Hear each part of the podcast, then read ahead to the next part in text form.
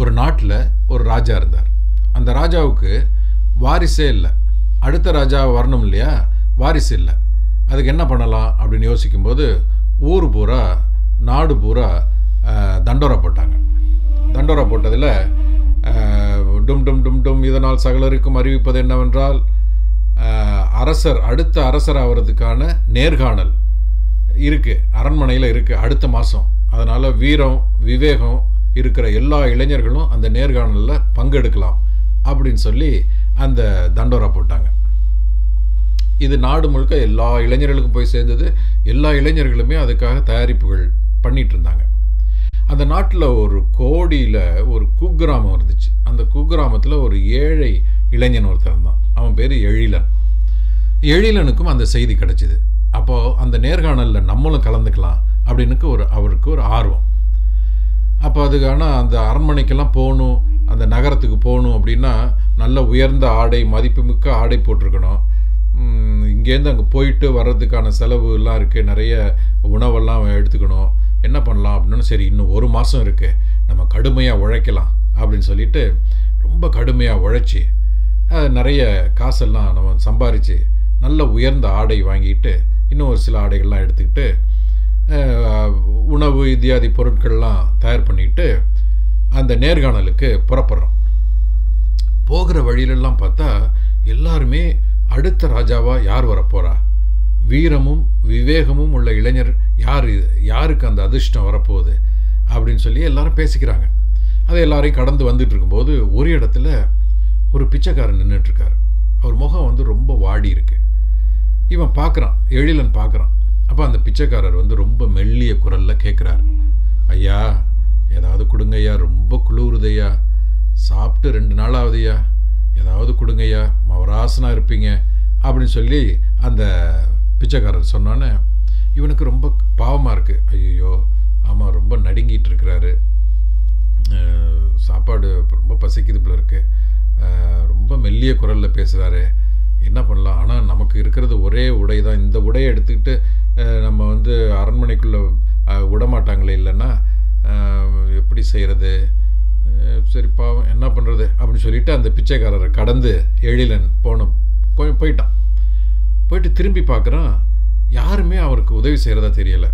ஐயோ ரொம்ப பாவமாக இருக்கே அப்படின்னு சொல்லிட்டு திரும்பி வந்து அந்த பிச்சைக்காரர்கிட்ட இந்தாங்க அப்படின்னு சொல்லிட்டு அவன் அந்த உயர்ந்த உடை அந்த ஒரு மாதம் கஷ்டப்பட்டு சம்பாரித்து அந்த அலங்காரமான உடை எடுத்தான் இல்லையா?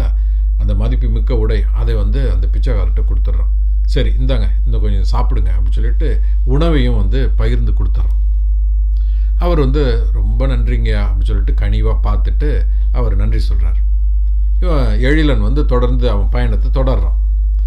அரண்மனைக்கிட்ட போனோன்னு சேவகர்கள் வந்து இவனை உள்ள அனுமதிக்கிறதா இல்லையான்னு யோசிக்கிறாங்க.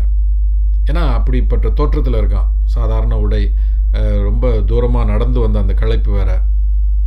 அவங்களுக்கு வந்து என்ன உத்தரவு அப்படின்னா யார் யாரெல்லாம் வர்றாங்களோ அவங்களெல்லாம் உள்ளே அனுமதிங்க அப்படின்னு சொல்லி உத்தரவு இருக்கிறதுனால அவனை அனுமதிச்சிட்டாங்க. உள்ளே போனால் பெரிய அறை. மந்திரிமார்கள் இருக்காங்க தளபதிகள் சேவகர்கள் அங்கே வந்து வேற இளைஞர்கள்லாம் அந்த நேர்காணலில் பங்கெடுக்க வேண்டிய இளைஞர்கள் புலவர்கள் பொதுமக்கள் அப்படியே கூட்டம் நிரம்பி வழியுது. ஏன்னா அடுத்த ராஜா யாருன்னு தெரியணுமே. எழிலன் உள்ளே போகவே கூச்சப்படுறான். சரி இந்த இடம் நமக்கு சரிப்பட்டு வராது. திரும்பிடலாம் அப்படின்னு சொல்லிட்டு திரும்ப போகிறான் ராஜா வருகிறார். பராக் பராக் பராக் அப்படின்னு சொல்லிட்டு ஒரு அறிக்கை. அறிவிப்பு வந்தோடனே ஓஹோ இன்னமே முடியாது. திரும்பிடலான்னு கதவு கிட்ட போயிடுறான்.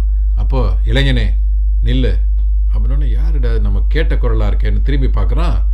அங்கே ராஜா தான் கூப்பிடுறாரு. ராஜா வந்துட்டாரு. நம்மளையா கூப்பிட்றாரு? அப்படின்னு சொல்லிட்டு எழிலனுக்கு வந்து ரொம்ப ஆச்சரியம். ஒன்றுதான்ப்பா இங்கே வா. அப்படின்னு அப்படியே ரொம்ப கூச்சப்பட்டு வெக்கத்தில் அப்படி கூனி குருவி ஐயோயோ நம்ம இந்த மாதிரியான உடை போட்டிருக்கோம்.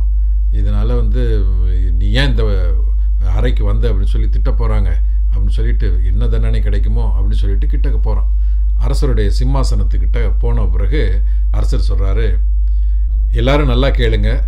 நம்ம அடுத்த ராஜா இவர் தான் அப்படின்னோடனே எல்லாரும் ஆச்சரியமாக பார்க்குறாங்க அப்படி என்ன இந்த எழிலனுக்கு என்ன சிறப்பு? அப்படின்னோடனே ராஜா தொடர்ந்து சொல்கிறார் வீரமும் விவேகமும் உள்ள இளைஞனை தான் நான் தேர்ந்தெடுக்கலாம் நினச்சேன். ஆனால் அதுக்கு பிறகு எங்கள் அரசியார் தான் சொன்னார் ரொம்ப மனசில் வந்து கருணையுள்ள ஒரு இளைஞர் இருந்தால் தான் நாட்டு மக்களை வந்து அவர் காப்பாற்ற முடியும். ஒரு பாசத்தோட நேசத்தோட காப்பாற்ற முடியும். ஒரு கருணையுள்ள இளைஞனை நீங்கள் தேடி கண்டுபிடிங்க. அப்படின்னு சொன்ன பிறகு நான் வந்து ஒரு பிச்சைக்காரரை போல் வேடமிட்டு நான் நிற்கும்போது அவர்கிட்ட இருந்த ஒரே உயர்ந்த உடையை என்கிட்ட கொடுத்துட்டு அவருக்கு இருந்த உணவை என்கிட்ட அழிச்சிட்டு இவர் வந்து இந்த நேர்காணலில் வந்து பங்கெடுத்தார். இப்படிப்பட்ட கருணையுள்ள ஒரு இளைஞர் தான் நமக்கு ஒரு அரசனாக வரணும் அப்படின்னு சொல்லி அரசர் அறிவிச்சோன்னே எழிலனுக்கு மாத்திரம் இல்லை எல்லாருக்குமே வந்து ஆமாம் அரசர் சொல்கிறது சரிதான் அப்படின்னு சொல்லி எல்லாரும் கைத்தட்டி ஆரவாரம் பண்ணாங்க.